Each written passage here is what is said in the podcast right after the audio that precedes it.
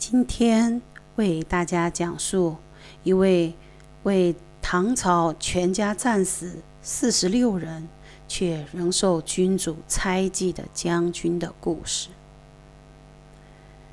宦官之害是唐朝晚期政治衰败的一大主因。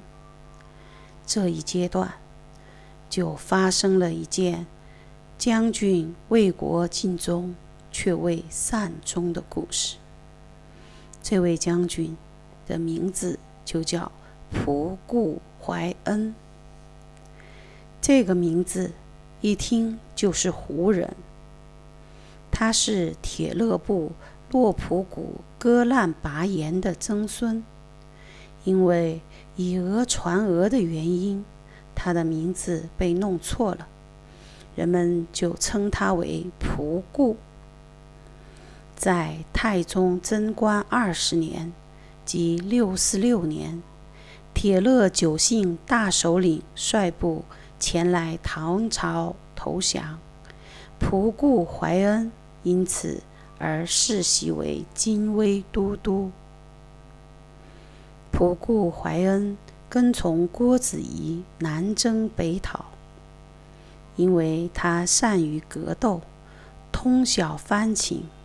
而且有统御部下的本领，颇受重用。唐肃宗在灵武继位后，仆固怀恩跟着郭子仪赴行在，即天子巡幸所在地。当时朔方叛乱，仆固怀恩的儿子仆固斌带领一批人击贼。兵败而降，而后自己溜了回来。仆固怀恩气得当众教训儿子一顿，还一怒之下把儿子给斩了。将士们大为震撼，下次作战没有一个胆敢不奋勇向前的。唐朝可以平定安史之乱。无可讳言，是得力于回纥的出兵援助，而负责与回纥联络的，乃至最后带领回纥兵打垮史朝义者，正是仆固怀恩。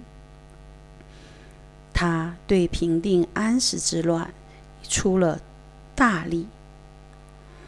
后来，他甚至把女儿嫁给了回纥登里可汗。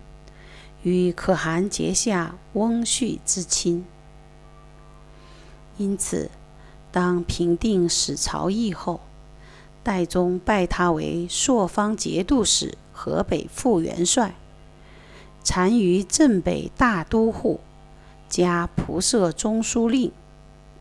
他的儿子仆固阳也拜御史大夫、朔方行营节度使。仆固怀恩为人沉默寡言，性格刚直。只要他认为是对的，即使对方是长官，他也要狠狠骂回去。由于勇敢、会打仗，军中号为斗将。郭子仪能用他的优点，也能宽容他的缺点。尤其仆固的手下。时常不守礼法，国子仪也每事宽宥之。仆固怀恩任朔方节度使之后，与河东节度使辛云金并肩作战。当仆固怀恩奉皇帝命令送回纥兵回去时，经过河东。星云经认为回纥可汗是仆固恩、仆固怀恩的女婿，他很担心回纥兵会兵犯太原，所以紧闭城门，也不准备食物犒赏士卒。仆固怀恩自认为我父子二人效力于王室，一举灭了史朝义，恢复燕赵韩魏之地。功高无比，而你星云金竟用这种态度对待自己，忍无可忍，就写了一张表，告了星云京一状。这时正是宦官当权的时代，代宗派了中使骆凤仙到太原调查实况。星云京立刻对骆凤仙大献殷勤，并且告诉骆凤仙，仆固怀恩与回纥合谋，已有谋反的迹象。骆凤仙本与仆固恩是为旧识，他又来到了仆固营中，与仆固怀恩及仆固怀恩的母亲一起饮酒。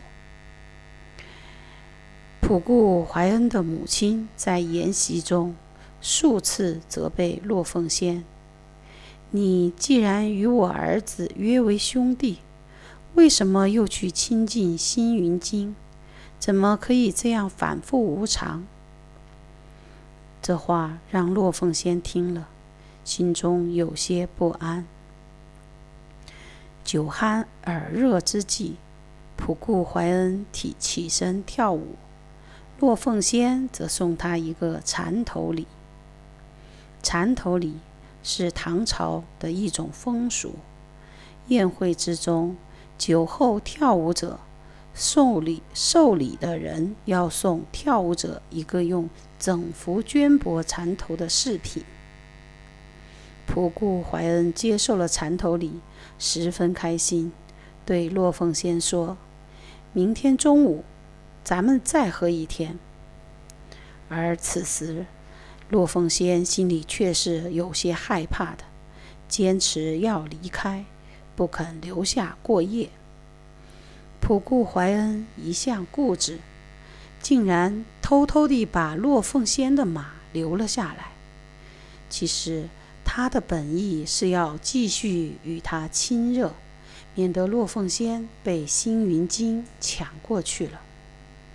但是，这种做法却让骆凤仙会错了意。他对左右说：“一早来，他就责备我，现在又把我的马给藏了起来。看来今天晚上不妙啊，他有杀我之心。”于是，趁着黑夜翻墙而逃。你看，这多像曹操。因误会杀吕伯奢的一幕啊！他逃回京里，诬奏普普固怀恩谋反。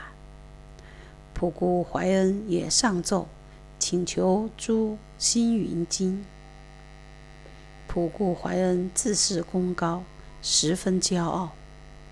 他越想越不甘心。自从讨贼以来，每一场战斗无不全力以赴。仆固怀恩一家之中，为唐朝而死者有四十六人。女儿为了和番，又嫁到塞外绝育。他本人接纳回纥，再收两京，平定河南河北，功比功高无比，竟然被人诬诬陷。气得不能吃饭，不能睡觉。思想之下，他写了一篇报告给代宗自送。在这篇报告中，仆固怀恩愤愤地写道：“我自己平静下来想一想，发现我有六大罪。第一，以前铜锣叛乱。”曾为先帝扫清河曲。第二，我的儿子曾被铜锣所获，逃归之后，曾斩之。第三，曾有二女远嫁外夷，为国和亲，荡平寇敌。第四，曾允儿杨不顾死亡，为国效力。第五。河北新副节度使卧强兵臣辅随之。第六，臣说欲回纥复急难，平天下后，送之归国。臣既负六罪，成何万诛？唯当吞恨九泉，衔冤千古，复何数哉？仆固怀恩口中所说的六大罪，其实是他引以为傲的六大功绩。他故意说反话，表示着心中的冤屈。唐代宗得书之后。就派了裴尊庆去调查实情。